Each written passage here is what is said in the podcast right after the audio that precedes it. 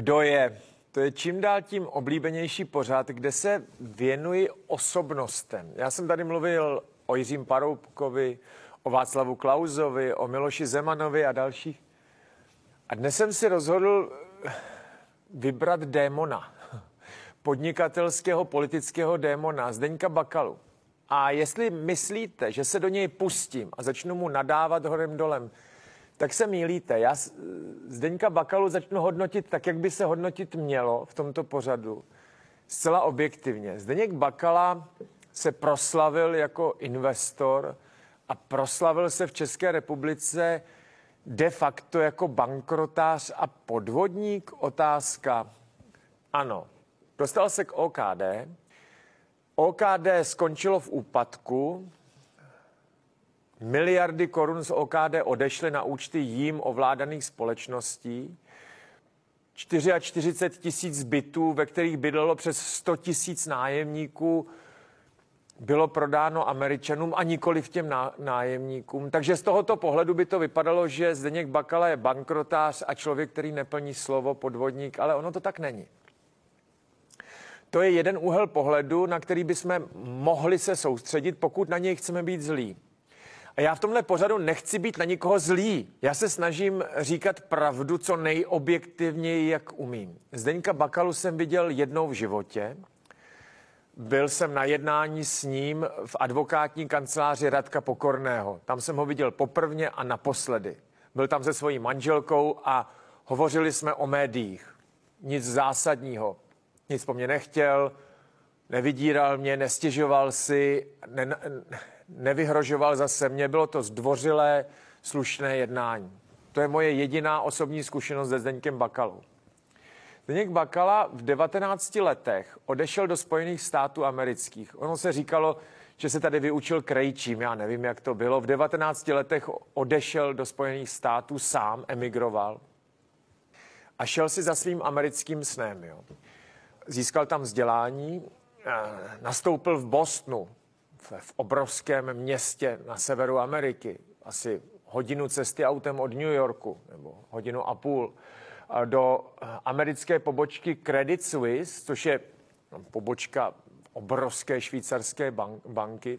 Ta, ta společnost se jmenovala Credit Suisse First Boston, kde začal dělat kariéru. Počkejte, bylo mu ve věku okolo 20 let, to znamená, tam nebyl žádný ředitel. On začal postupovat v té bance na místě běžného referenta. Jo, nějak zvlášť to nedotáhl.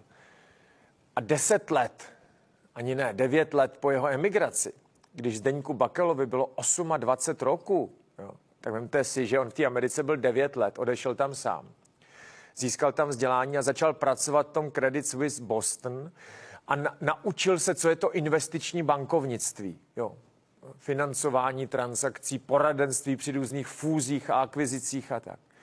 A pak v jeho domovině byla sametová revoluce. Takhle, jemu bylo 28 roků, když přišla sametová revoluce. Hned po revoluci se vrátil. Viděl tady obrovské příležitosti z pohledu toho investičního bankéře, který ale dělal referenta v Credit Suisse Boston, to znamená viděl, jak ty transakce, fúze, akvizice, viděl, jako běží, viděl, co se kupuje a jak se to dělá. A v jeho domovině v Česku začal obrovský přesun majetku ze státních rukou do soukromých rukou. On se rozhodl uh, být u toho. Jo.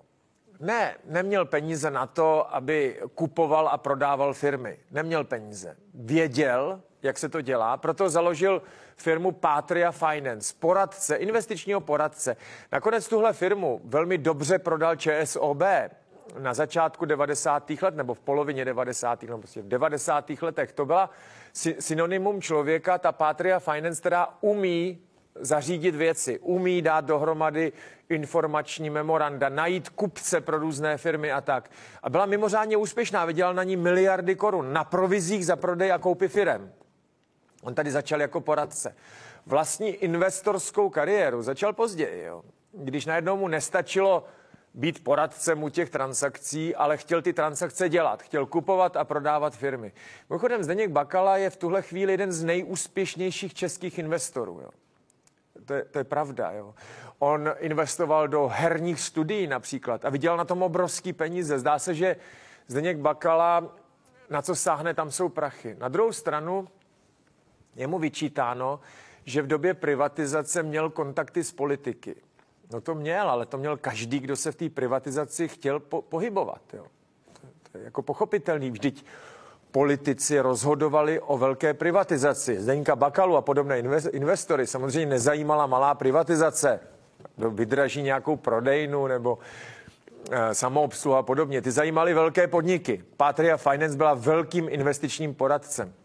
Hovořilo se o tom, že měl kontakty s Radkem Pokorným, který měl zase kontakty z politiky ČSSD. V kanceláři Radka Pokorn, Pokorného jsem se Zdeňkem Bakalou jednal, ale nebyl tam ani náznak ničeho neotického. To musím říct jako na rovinu.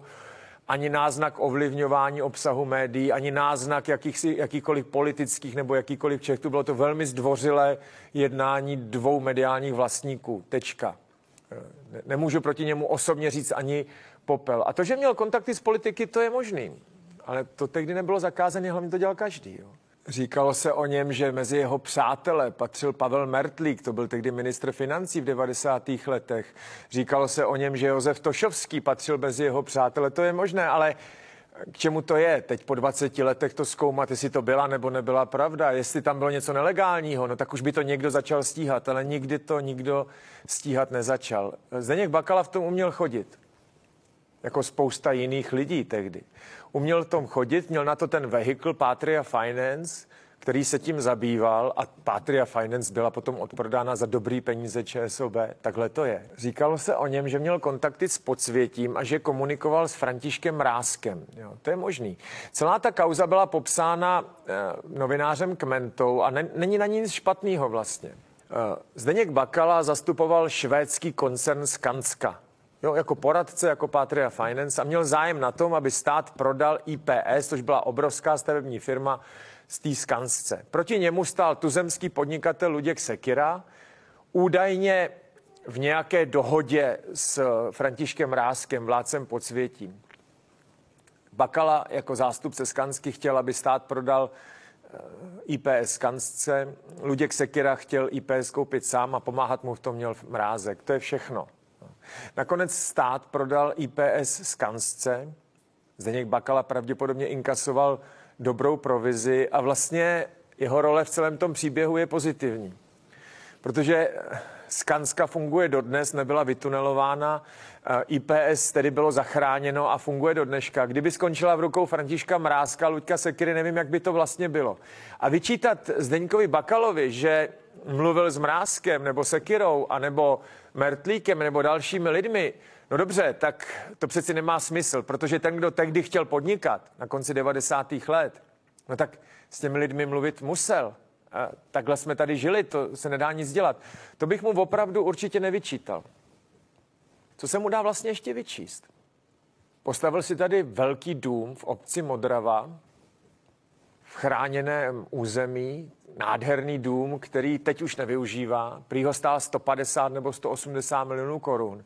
A takovýhle prachy on si legálně vydělal na provizích z prodeje toho majetku. Jo. To takhle bylo. Patria Finance byla bohatá firma, miliardová firma. Sídlila v Husově ulici v Praze 1. Mimochodem, jedna z našich firm, Media Internet Agency, na konci 90. let byla prodána právě přes Pátry. Já jsem v té době s Bakalou vůbec nemluvil, byla prodána přes Pátry Finance. Ještě předtím, než Pátry koupila KBC, tedy matka ČSOB, tak eh, to bylo takhle uděláno. Byli šikovní, ale zpět k tomu domu na Modravě, no nevím, eh, co je na tom vlastně negativního, protože tehdy platil zákon, že daně z fyzických osob, daně z příjmu fyzických osob jsou příjmem obcí. Jo? To znamená, pokud v katastru obce byl přihlášen někdo, kdo platil velmi vysoké daně, jako fyzická osoba, tak to bylo příjmem té obce. Teď už to tak neplatí, ale Zdeněk Bakala to dobře věděl. On sám platil 100 miliony korun na daních a přihlásil své trvalé bydliště do obce Modrava. Modrava v té době díky daním Zdeňka Bakaly byla jednoznačně nejbohatším místem nebo obcí, která měla obrovské přebytky v hospodaření a díky daním Zdeňka Bakaly si mohli postavit spoustu věcí, které si také postavili, ať už je to škola nebo chodníky, nebo já nevím, co tam všechno udělali. Ten zákon už teď tak neplatí, ale Zdeněk Bakala v tom uměl chodit a moc dobře věděl, Co po té obci chtít výměnou za platbu svých daní? No dobře, vyčítat Zdeníkovi Bakalovi, že se vyznal v zákoně o rozpočtovém určení daní, ve kterém se skoro nikdo nevyzná, no to bylo celkem zbytečný, takže dům na Modravě nechme být. A pojďme k té kontroverzi asi největší, což bylo OKD. OKD bylo privatizováno problematickým způsobem. Byla tam firma Carbon Invest a Zdeněk Bakala vlastně se té privatizace neúčastnil. Až v roce 2004, a teď nechci zabíhat do podrobností, jeho firma Charles Investment, nebo nějak se jmenovala, byla to jeho firma registrovaná na Kajmanských ostrovech. Ovládla firmu Carbon Invest, která mezi tím se dostala k majoritnímu balíku akcí e, firmy OKD. Jestli při privatizaci OKD Zdeněk Bakala tahal zanitky nebo netahal, to prostě nevíme a už nikdy nezjistíme. Pravda je taková, že on koupil už privatizovanou firmu OKD přes Carbon Invest, který ovládal přes svoji společnost registrovanou na Kajmanských ostrovech. Nebyl sám. Ti společníci byli čtyři. Byl tam i Maďar a tak, a Američané. To není, není tak, že by to byl jenom Zdeněk Bakar, Bakala. Když se firmě dobře dařilo, tak opravdu odvedla desítky miliard korun svým akcionářům. Desítky, možná stovky miliard korun. Jo. Na platbách dividend. Ta firma si dokonce půjčovala na výplaty dividend a tak. A akcionáři to brali jako životní šťouch. Jo. Ta firma se dostala do potíží a nakonec zbankrotovala. V roce 2017 skončila v úpadku.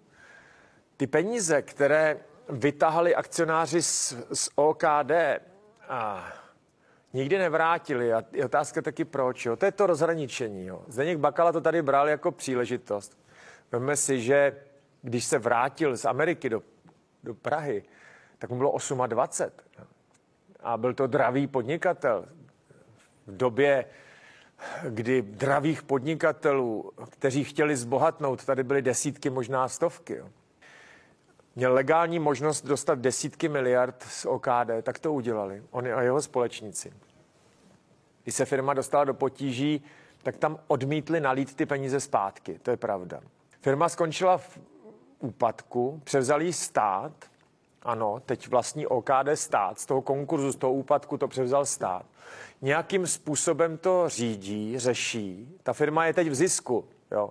Zeněk Bakala říkal, podívejte, ta firma se nedostala do, do problému, protože my bychom ji vytunelovali. Ta firma se dostala do problému, protože má příliš vysoké náklady na těžbu uhlí, hlubinné dolování černého uhlí. V době, kdy v Austrálii se naleziště černého uhlí jak si řeší nebo těží normálníma rypadlama, tak jak se u nás těží hnědé uhlí.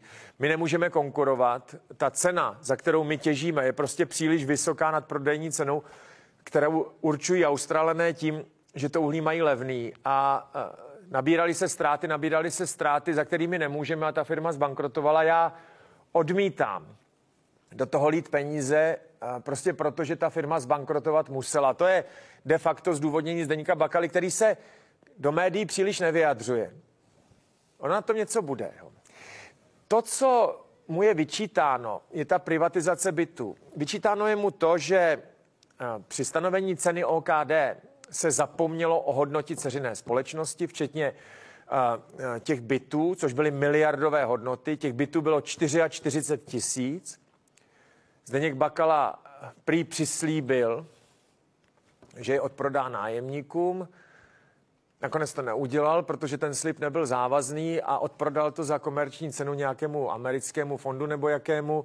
A ti nájemníci teď prostě platí nájemné, nikoliv uh, nesplácí hypotéku, platí nájemné a ty firmy nikdy nedostanou. Tím ten příběh de facto skončil. Nájemníci ty byty nikdy nedostanou, jde o 103 tisíc lidí. Je to 44 tisíc bytů, které měly být prodány nájemníkům a nakonec prodány nebyly za zvýhodněnou cenu. Celý ten balík bytů byl prodán někomu jinému a ti lidé tam platí nájemné. Nic ne- nezákonného tam nebylo, mimo toho, že ty lidi se naštvali tehdy se dostal do prudkého konfliktu s Lubomírem Zaorálkem, který do konce svého času vedl ČSSD, byl ministrem kultury, byl ministrem zahraničních věcí, byl to vysoký funkcionář ČSSD a v dobách vlády Jiřího Paroubka se pustil do Zdeňka Bakaly, že je to podvodník a gauner a tak. Zdeněk Bakala se s ním soudil, nakonec na něm nic nevysoudil, protože prostě soudy eh, to nechali být. Soudy řešili Zdeňka Bakalu moc krát, i policie, česká i eh, švýcarská. Šlo o finanční toky mezi OKD a jeho konty a jeho společnostmi, ale vždycky to bylo odloženo. Dokonce kvůli OKD byla zřízena i vyšetřovací parlamentní komise, která taky nic nevyšetřila a de facto nad privatizací OKD i nad těmi byty se navždycky zavřela voda. Už je to zbytečný, už se nikdy nic nestane a Zdeněk Bakala nebude odsouzen na území České republiky. To už prostě vzala voda. Otázka je, jestli tady chce být, protože ten negativní jako dojem z jeho jména tady zůstává. Jo? Politici si na něm dělali kariéru, samozřejmě, že postupoval naprosto na hraně. Samozřejmě, že postupoval tak, že po něm zbyla spoušť na tom Ostravsku. On tam pravděpodobně ani nikdy nebyl, nebo jenom párkrát, jo, v té Karviní, v Ostravě. OKD bylo synonymem bohatství. Když jedete, já nevím, v Karviné, okolo centrály OKD, no tak to byla výstavní budova a přirozený centrum města. Dnes je to v podstatě budova ze 70. 80. let v rozvalinách a je to takový symbol úpadku. Otázkou je, jestli za to může Bakala, nebo to, že tě, těžařský průmysl prostě nenávratně skončil mezi prohrávajícími obory. Já, já si myslím, že spíš B je správně, jo? že ta pícha a bohatství Ostravska postavené na těžkém průmyslu, zpracováním železa a černého uhlí, jo, koksovny a tak, dříve nebo později by tak jako tak skončilo špatně, i kdyby to neprivatizoval Bakala. Rozumíte? My bychom chtěli slyšet, že kdyby OKD vlastnil někdo jiný než Bakala, tak by to dobře dopadlo. Já si nejsem úplně jistý. Jo. A teď těm pozitivnějším úlohám Zdeňka Bakaly. Je pravda, že on de facto z těch peněz, který vydělal, a tady jsme si řekli, že je to na hraně mnohdy, na hraně etiky, zákona, ale nikdy nebyl odsouzen. Jo. Naopak, když se do něj pustil pan Krupa, Arka Kapitál a svolávali demonstrace proti Bakalovi ve Spojených státech a byl to obchodní spor, tak on zažaloval Krupu a nakonec vyhrál přes 30 milionů dolarů. Krupa kvůli tomu skončil v exekuci. To, to znamená, že Zdeněk Bakala zásadní právní chyby nikdy nedělal a pravděpodobně nikdy neudělá. Ale zpátky k tomu jeho filantropství. Možná to nebudete chtít slyšet, jo, ale Zdeněk Bakala je jeden z, li, z lidí, kteří dali na charitu a veřejně prospěšný projekty nejvíce. Je pravda, že to nebudete chtít slyšet, protože ty peníze pravděpodobně mm, pocházely po nejvíce z OKD, jo? ale je pravda, že financoval knihovnu Václava Havla. Jeho žena Michaela, na to jsme zapomněli, má čtyři děti. Jeho žena Michaela jmenovala se Maláčová, teď je Bakalová, mají spolu čtyři děti. Je to bývalá mis České republiky a také mluvčí ODS. Jo? No tak, dobře, tak mohl jí potkat v restauraci nebo na plese. Možná ji potkal spíše eh, při svých kontaktech v politice, ale já nevím a mě mi to v zásadě jedno. Jeho žena Michaela je eh, stále v dozorčí radě. V roce 2008 koupil noviny. Jo. Tehdy to bylo strašně na hraně. On, vyda, on koupil vydavatelství Ekonomia, který vydává hospodářské noviny, má server iHnet, pak dokoupil aktuálně CZ, a Respekt a další tituly. A to byl velký, první velký prodej českých médií zahraničními vlastníky do rukou českého podnikatele. Tehdy to byl takový šok. Většinu českých tištěných médií vlastnili němečtí podnikatele, respektive německé firmy. České redakce si zvykly, že Němci jim do obsahu vůbec nemluví, vůbec si to nezajímá. V německém prostředí sahat z pohledu vydavatele do obsahu nebo práce novináře bylo, bylo ne, nemyslitelné. Oni to takhle nemají. Oni tam opravdu mají jako čínskou zeď, jo, nebo prostě plot mezi vydavatelem a těmi novináři. Jo. Čeští novináři si na to hrozně rychle zvykli samozřejmě, že vydavatele nesmí mluvit do obsahu. A masivní prodej českých tištěných, ale i jiných médií do rukou českých podnikatelů, který vlastně odstartoval Zdeněk Bakala, vyvolal v novinářích jako děs a běs. Jo. Teď to bude tak, že musíme psát to, co nám náš majitel řekne. To teda ne, tomu se musí zabránit. Samozřejmě, že tomu nezabránili. Dneska naprostá většina médií patří českým podnikatelům, což ještě v tom roce 2008 bylo takřka nepředstavitelné. Jo, to prostě takhle bylo. Všechny televize, televize Prima patřila Švédům, nebo ovládali ji Švédové, televize Nova patřila Američanům. Eh, Barandov byl český, ano, ale ten nikdy nedosáhl velikosti Primy nebo Novy. Mladá fronta patřila Němcům, hospodářské noviny patřily Němcům. Rádio Evropa 2 patřila francouzům a takhle bych mohl pokračovat. Dnes je to jinak. Všechna tahle média, která jsem vyjmenoval, patří českým podnikatelům. Novináři už se taky trochu uklidnili. I z toho šoku, kdy Andrej Babiš v roce 2014 koupil vydavatelství Mafra od Němců. Jo už se trochu uklidnili a zjistili, že ti vydavatelé čeští se nechovají o moc jinak než ti zahraniční a že je nikdo eh, netýrá za to, že napíšou článek a podobně. Ale Zdeněk Bakala byl první. A mimochodem, asi ten, který um, nejvíce dbá na nezávislost novinářů. Jo? Jeho investice do vydavatelského domu vyvolala děs, že teď budou hospodářské noviny a celý ten tým, který tam tvoří obsah, kopat za svého vydavatele. A vůbec to není pravda. Jo? On je vlastně vzorem toho, jak by se vydavatel měl k novinářům chovat. Jo. On s českým prostředím de facto už mnoho společného nemá. Žije v Ženevě se svojí ženou a čtyřmi dětmi.